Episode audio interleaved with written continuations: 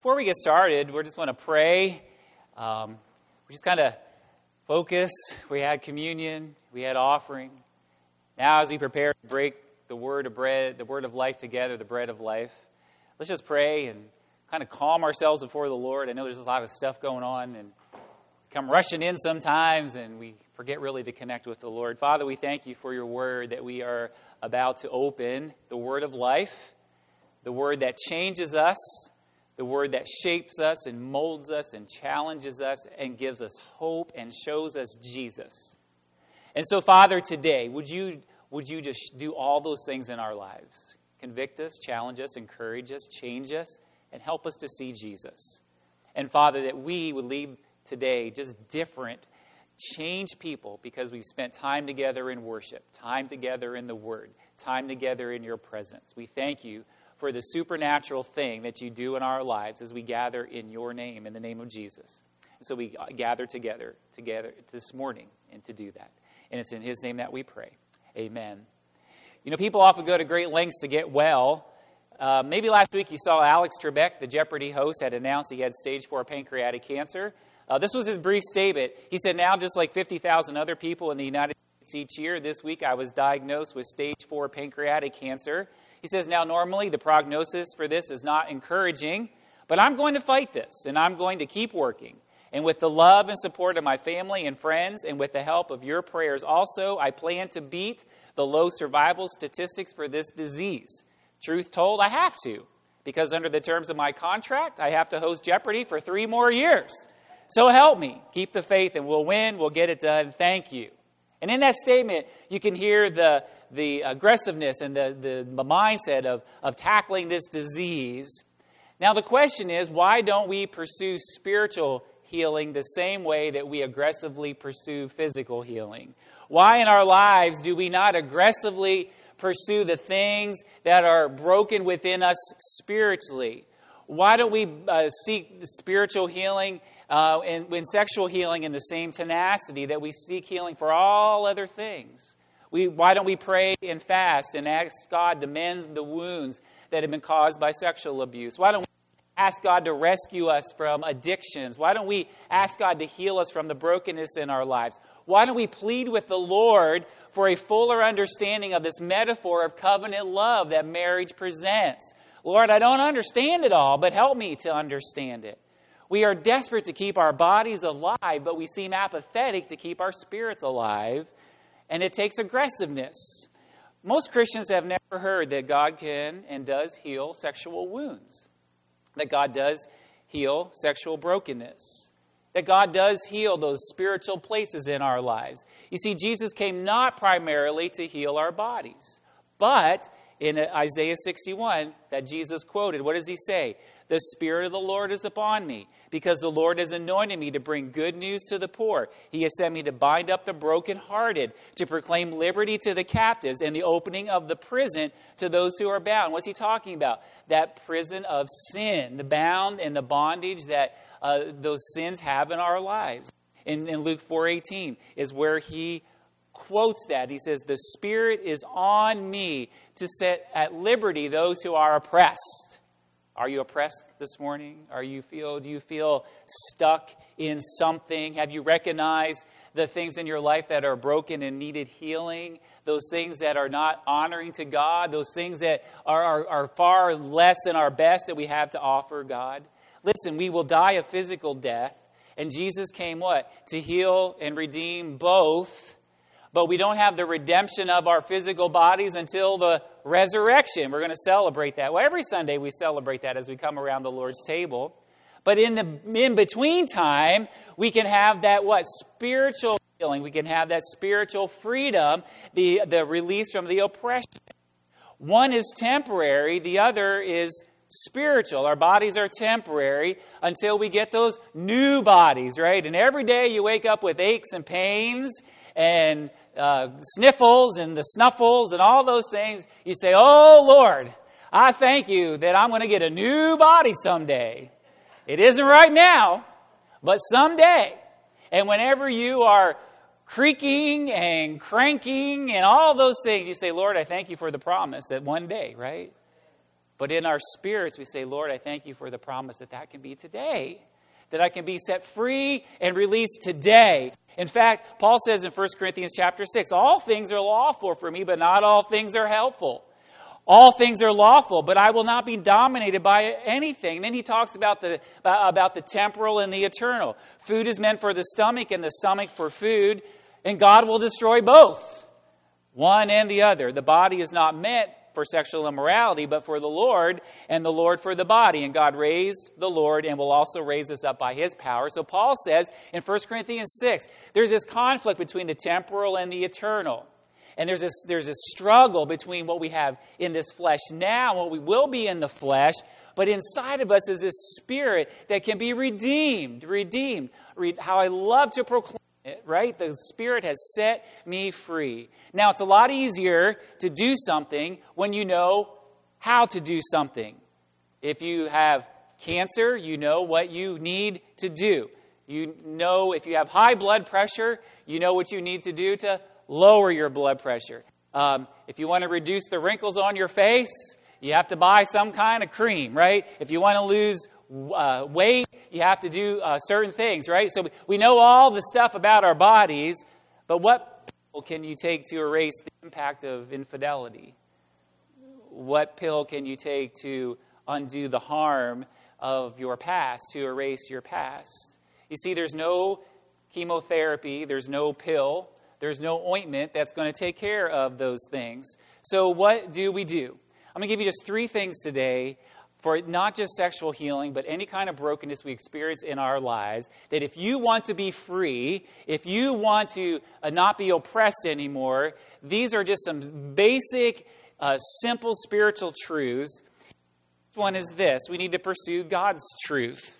Now, Hebrews 4:12 says this, "For the word of God is living and active, sharper than any two edged sword, piercing to the division of soul and of spirit, of joints and marrow, and discerning the thoughts and intentions of the heart. Now that's pretty powerful, isn't it? God's word goes where nothing else can go.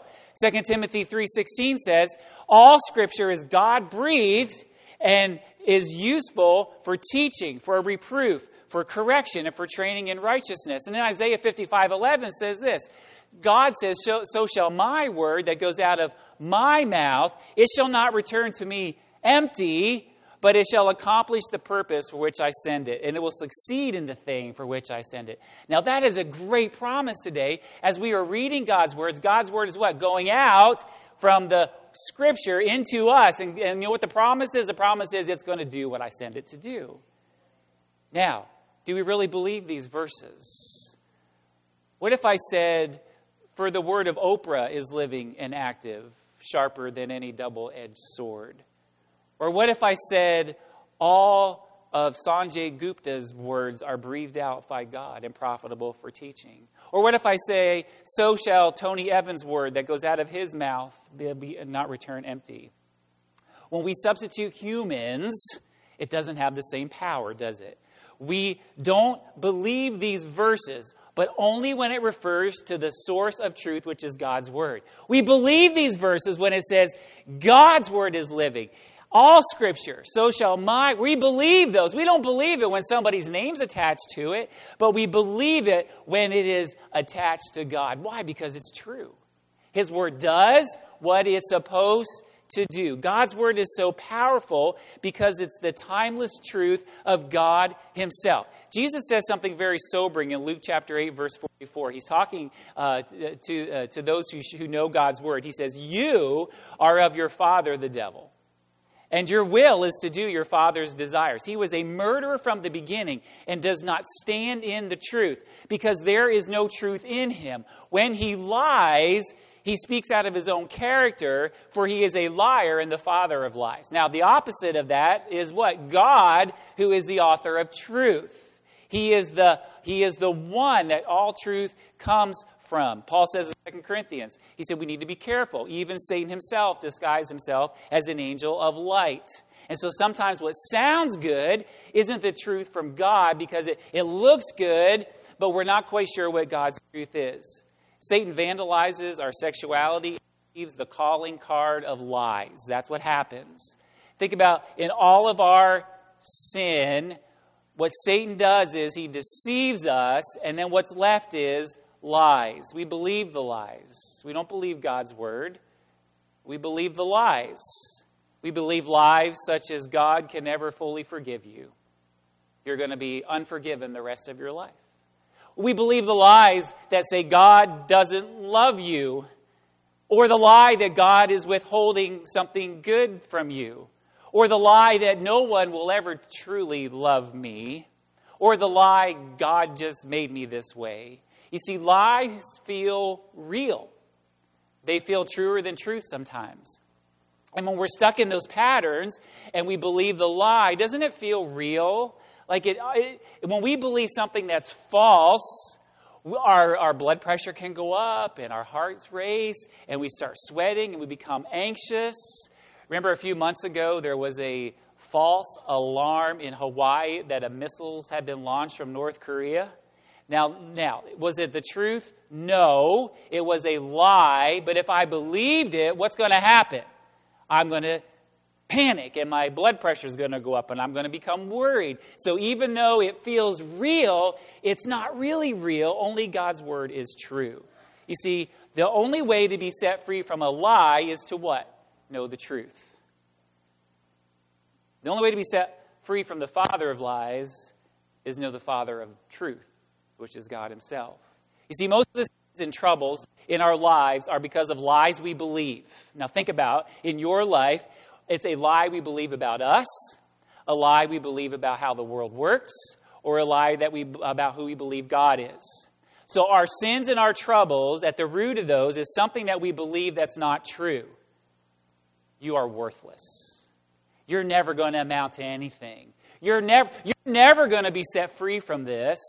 You, you are stupid. You know, all the things that we've been told from others or from Satan or even ourselves. And what happens when we believe those and we hold on to those, it feels like it's the truth. Oh, you're right. I am a loser. I never do anything right. I always mess up. I'll never amount to anything. I'm no good for nothing. No one will ever love me. Those are what? Lies that we believe. We also believe lies like you deserve to be happy. So do whatever you need to do to be happy. Or lies like this Well, God understands. You can do whatever you want. God understands. Or everyone's doing it. So why not join in the fun? You're missing out on the fun. You see, personal problems begin with a wrong belief, which leads to wrong behaviors and feelings, which deny us the deep satisfaction of meeting our deep personal needs. We created in God's image, we have some deep personal needs. Our deepest need is to be loved, to be known, to be accepted. And only God can do that in our lives. And when we substitute that for anything else, it'll let us down. When I look for someone else to, to, to uh, validate my worth, there's going to come a time when they don't validate it because they're only human. When I look for someone else to validate my need for love, what I become is I become this black hole of love. I just suck the life out of everyone around me. And they only have so much they can give, but I need it and I want it. Remember, all of those longings are what? A metaphor for God. It should direct us upward instead of out to others. And so our personal problems begin with a lie we believe about something, and it feels very real. I believe that I have no value in my life without a relationship. I need to have a relationship. And so what I'm doing is I'm believing a lie. If for in order for me to be whole, I have to be with somebody. Now you tell me what's going to happen with that kind of a lie. I'm going to take the first per, a, person with a pulse that's walking down the street, right, to validate me. See what happens? So think about in your life. Are there places where you're believing a lie about who you are, about, about what God says you are, about what the, what the world tries to tell you that you are? Rosaria Butterfield says this How does the Lord heal? The way He always does. The Word of God has to be bigger inside than I. The, the Word of God has to be bigger inside of us than I'm inside of me. So there's only so much room in me, and so God's word has to push out all the other stuff so that what? I am pursuing his truth and I'm living in his truth. There's this really cool verse in Isaiah 28. Uh, turn back to Isaiah chapter uh, 28. and we'll look at this. It's uh, uh, the Pew Bibles. We're using those, and the numbers in the bulletin, 589, if, if you're looking for it. But there's this verse in Isaiah 28 that we, we kind of skim over a little bit. And here's what it says Dill, in verse 27, Isaiah 28 27, dill is not threshed with a threshing sledge, nor is a cart wheel rolled over cumin. But dill is beaten out with a stick, and cumin with a rod. Does one crush grain for bread?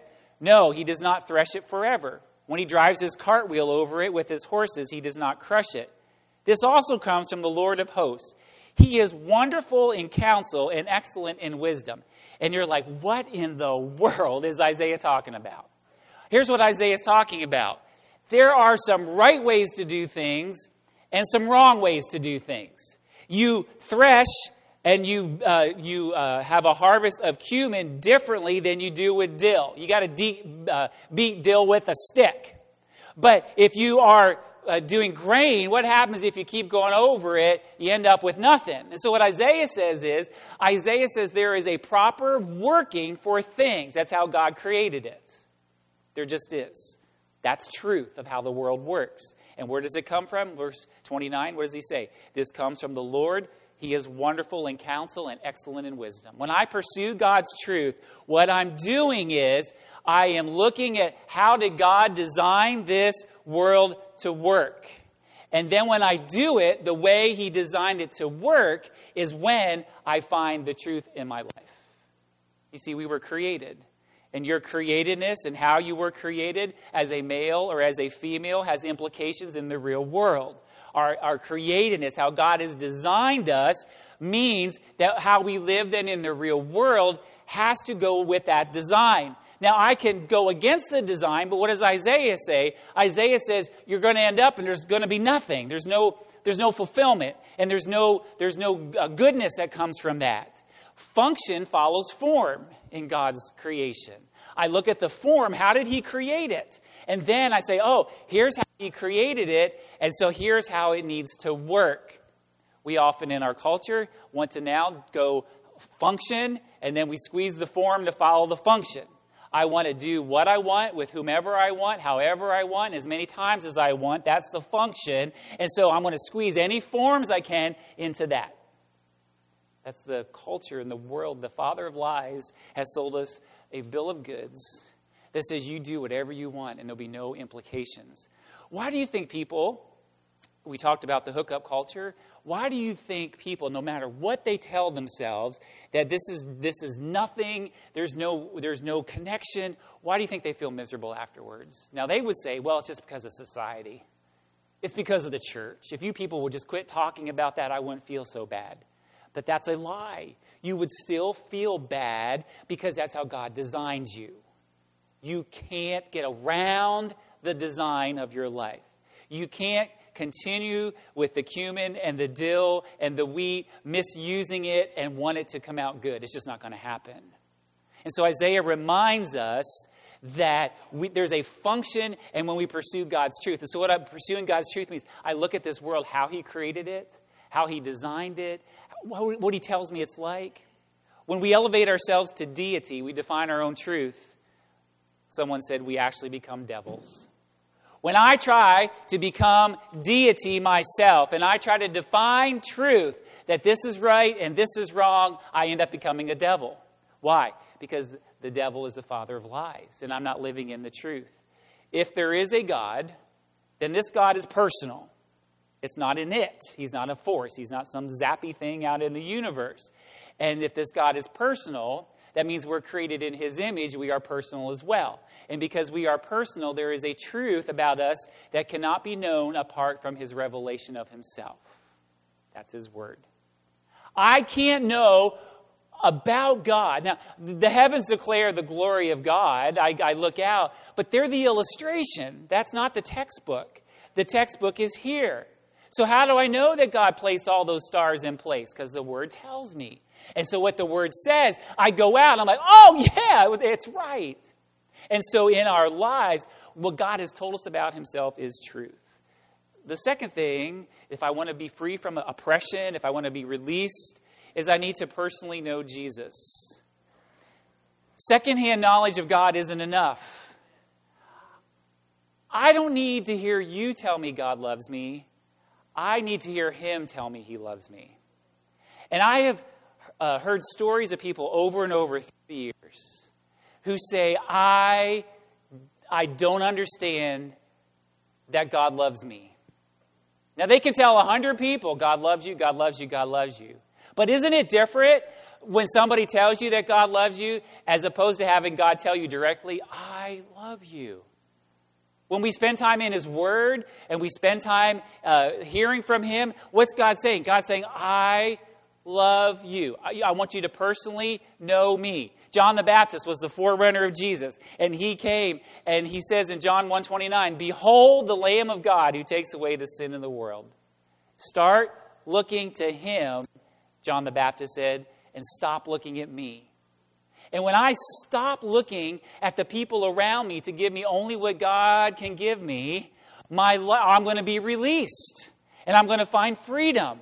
And God won't disappoint me. God won't, won't let me down. But when I look to other people and I say, I want you to be my Jesus, I'm putting a weight on them they were not designed to bear. I will crush them, and I will be crushed in the process.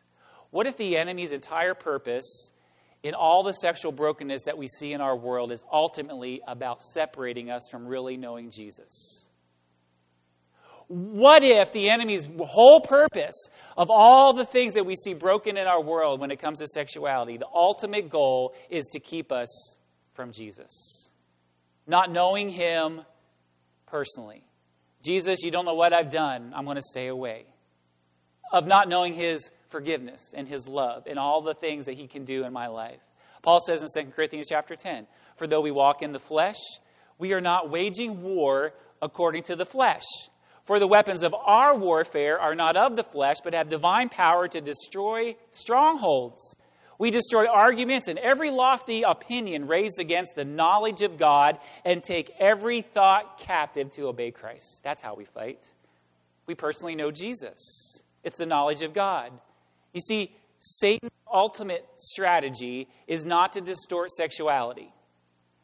His ultimate strategy is to sabotage the gospel. That's his ultimate, that's his ultimate strategy. He, Satan doesn't care who you, uh, who you go to bed with, when you go to. What he's trying to do is a deeper thing, and that's to sabotage the gospel. And the gospel is this we have a good God who has designed us, who loves us, who has, because He has the truth, and we live our lives according to that, we will find the ultimate fulfillment and purpose in our lives. And Satan wants none of that for us. I'm going to try to keep you from Jesus, from knowing Jesus. He's interested in keeping us from the truth of the capital T in the person of Jesus. You see, healing is more than an absence of symptoms. We often think physically, whew, I don't have the symptoms anymore. I'm not sneezing and coughing, and I don't have a fever, so now I am healed. But spiritually, what is true healing? Healing is a connection with God.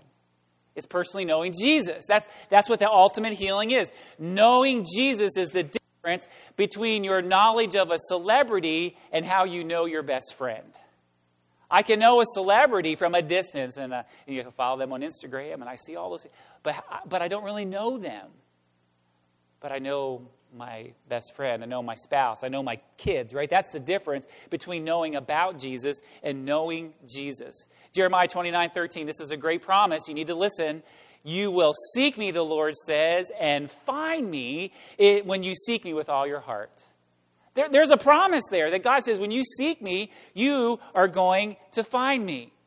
Look what, look what Jesus says in Matthew chapter 9. Uh, turn to Matthew chapter 9 and verse 10. Jesus says this um, Matthew 9, um, let, us start at verse 9. Matthew 9 9. As Jesus passed on from there, he saw a man named Matthew sitting at the tax booth, and he says to him, Follow me. And he rose and followed him. And as Jesus reclined at the table in the house, behold, many tax collectors and sinners came and were reclining with Jesus and his disciples. You got to love Jesus. He didn't push sinners away, he ate with them. That's the truth about Jesus. And the only way I know that about Jesus is to personally know him. And when the Pharisees saw this, they said to his disciples, Why does your teacher eat with tax collectors and sinners? But when he heard it, he said, and these are great words to us Those who are well have no need of a physician, but those who are sick. I would also add, those who are in denial have no need of a physician. Ah, there's nothing wrong with me. I'm fine. But Jesus said, What? Go and learn what this means. I desire mercy and not sacrifice, for I came not to call the righteous, but sinners. Jesus' whole purpose in coming was to call sinners, and that's all of us. We're all, we're all in that category when it comes to God's holiness. You know what Jesus does? He stands up for sinners. That's us. He came to heal the spiritually sick, He came to heal the prostitutes and the thieves and the tax collectors. He talked to them. He loved them. We are the ones who need a doctor. And Miss Peggy. But we are the ones who need a doctor. And that's why we're here today. Because we understand we need a doctor. We need a great physician. And so I personally know Jesus. Listen, when you personally know Jesus, you're going to want to run to him. Why would you run away? It's because of a lie we believe. What's the lie? He'll never accept you. You're not good enough. Well, look at you. Who are you compared to this person? You, uh, Jesus only accepts people like this over here. But what, is he, what do we find in Matthew chapter 9? Jesus ate with what? The tax collectors and the sinners. So personally know Jesus. Third way we're free, spiritually healed, is to obey God's word. Listen, we live in a time when our feelings dictate the truth. Someone once said a major antagonist in our century is this a right of choice mentality. We all believe we can choose what we want, when we want, how we want and have it be the truth. Dietrich Bonhoeffer says this Only those who believe obey, is what we say to the part of the believer's soul which obeys, and only those who obey believe, is what we say to that part of the soul of the obedient which believes. He says in the first half of the proposition, if that stands alone, the believer is exposed to the danger of cheap grace, which is another word for damnation. But if the second half stands alone, the believer is exposed to the danger of salvation through works, which is also a form of damnation. And so if I, if I say those who, who believe obey and those who obey believe, that brings it together. So that way I'm just not always just believing and not, and not obeying. But the other side, I can just obey and say, Lord's going to accept me because of my obedience. It's always those two working together. Rosaria Butterfield says this Sin is not a mistake. A mistake is taking the wrong exit on the highway. A sin is treason against a holy God. A mistake is a logical misstep. Sin lurks in our hearts and grabs us by the throat to do its bidding. What happens when we get caught in a sin? I made a mistake. You didn't make a mistake. A mistake was you didn't know what the square root of 35 was. You chose to do the thing you did, that's why you're pregnant. You chose to do the thing you did, that's why you're, you're separated. You chose to do the thing you did, that's why you feel guilt and shame. It wasn't a mistake. Now, it may happen like that, and it may go by so fast. But obedience comes before understanding. Do you want to know more about God? Obey. If I want to know about God's generosity, I obey. If I want to know about God's forgiveness, I forgive. If I want to know uh, who God, the more I obey of God is the more that I know of Him. There's this hermeneutics of obedience. In John 7, verse 17, Jesus says this If anyone's will is to do God's will, he will know whether the teaching is from God or whether I'm speaking on my own authority. If you want to know if God's teaching is from Him, do it. I don't have to sit around and wrestle and argue and say, Well, I'm what? I'm not sure what this is. Just step out in faith and obey. And Jesus says, if you, if, if you want to know whether God's word is truth, you have to do it.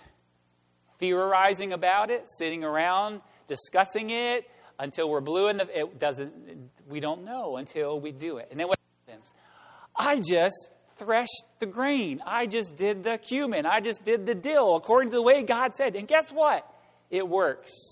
Many of you have those testimonies. And I've heard testimonies. You've heard them too. He said, you know what? I was in a tough spot or I did something and I obeyed God's word. And guess what? Here I am today. It works. Instead of praying sometimes for healing of sin, you know what the Bible calls us to do? The Bible calls us to repent. We look at our lives and we say, Lord, I've got this sin. Would you please take it away? And God said, That's not the answer. You need to repent. That's how you're going to be free from this thing. Repentance is how we find the spiritual healing. Because what do I do?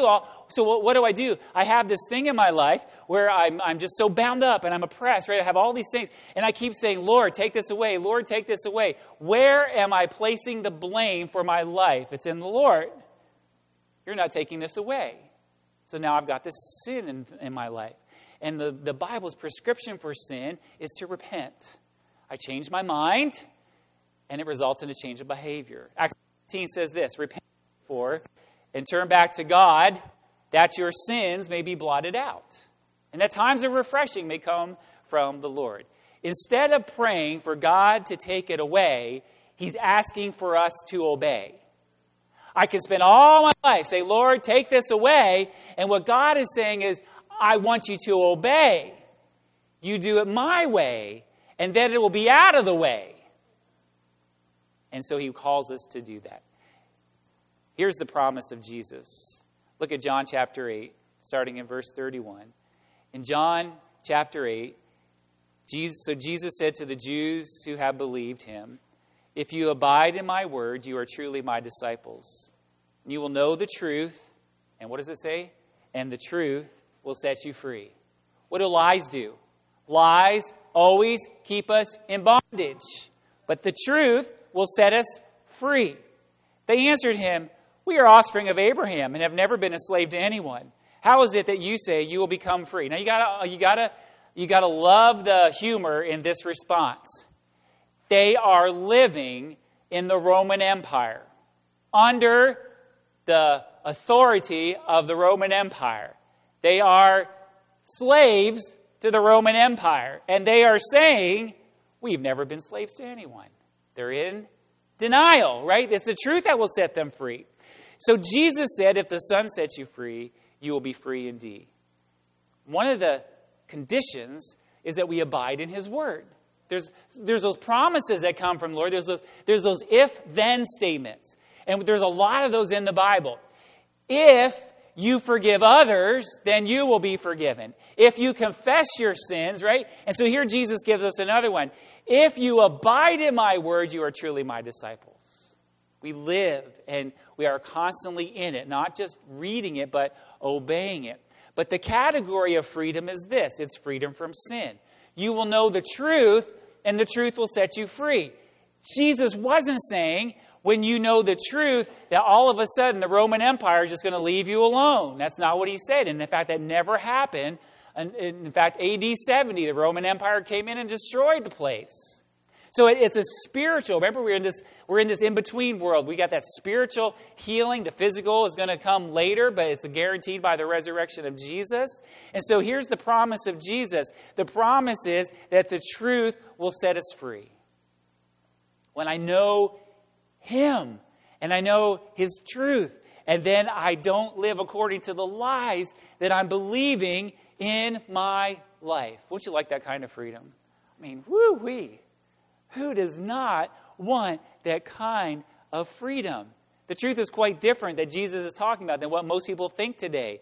It takes God, it takes God to dictate the truth rather than our own personal feelings and ambitions.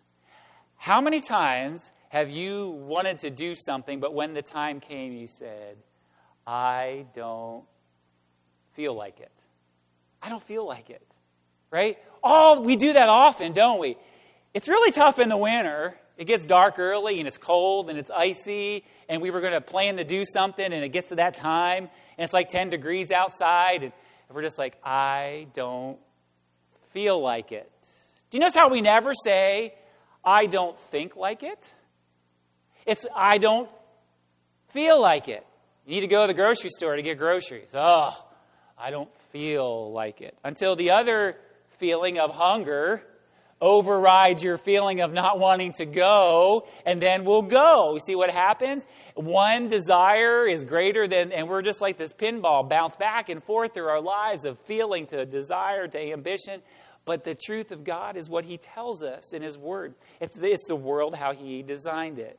And there's an order. What did Jesus say would come first? Their freedom or knowing the truth? Knowing the truth. I, he says, You know the truth, then you are set free. Today we have reversed the conditions. We see freedom as the condition necessary to pursue the truth.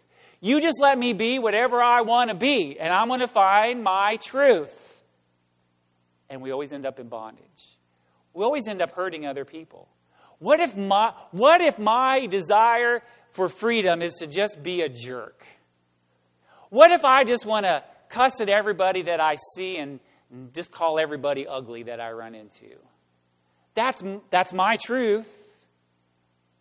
I just need the, I just, that's my truth, and now I'm going to be free to do that. What's going to happen? I'm going to end up getting hurt.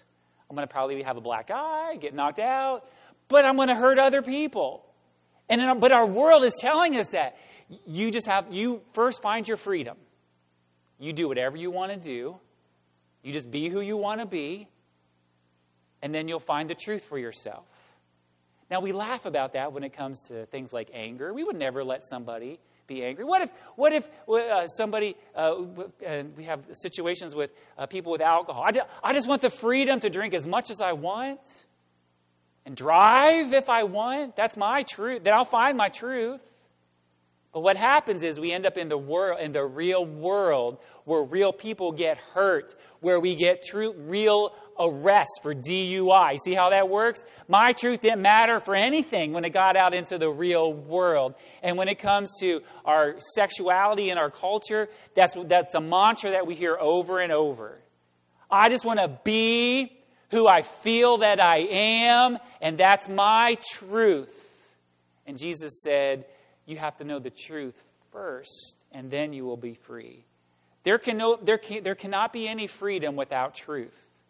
The truth is this we drive on the right side of the road. If everybody wants to determine their own truth, it's going to be chaos.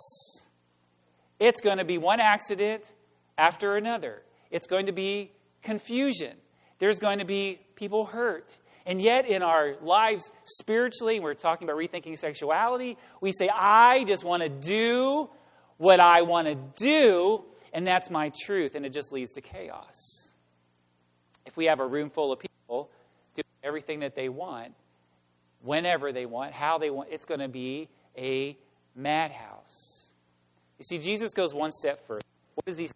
He says, You will know the truth, and the truth will set you free. But we need to end with this the Son is the truth that sets us free. It's Jesus who sets us free. Maybe you struggle with the connection between truth and freedom. And so here's what happens Jesus, because of his resurrection and his claim that his death was the penalty and the payment for our sins, his resurrection says, See, I told you everything that I said was true. If I say that I have not come to call the righteous, but I've come to sick, call the sick. If I say Son, your sins are forgiven, take up your mat and walk, how, how do people know that that's the truth? Well, I am going to die, but I'm going to resurrect from the dead. And that is my validation of what I said is true. Jesus, the, the Son of God, paid a measurable price for us all. And if something's value is determined by its price, then Jesus' payment demonstrates that each one of us is immeasurably valuable. Your, your value is determined by the price. And what's the price? The Son of God gave up his life for you.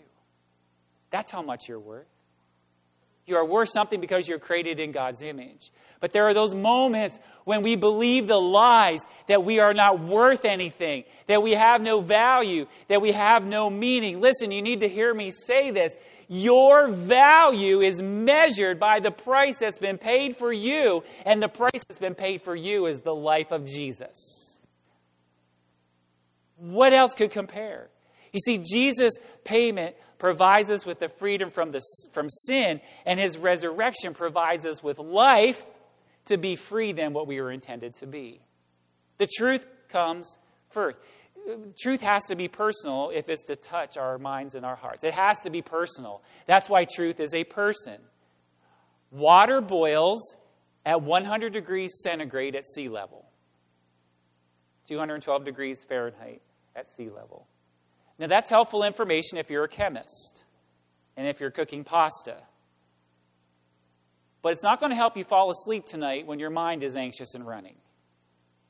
That information isn't going to help you when you are caught up in the lies of the enemy.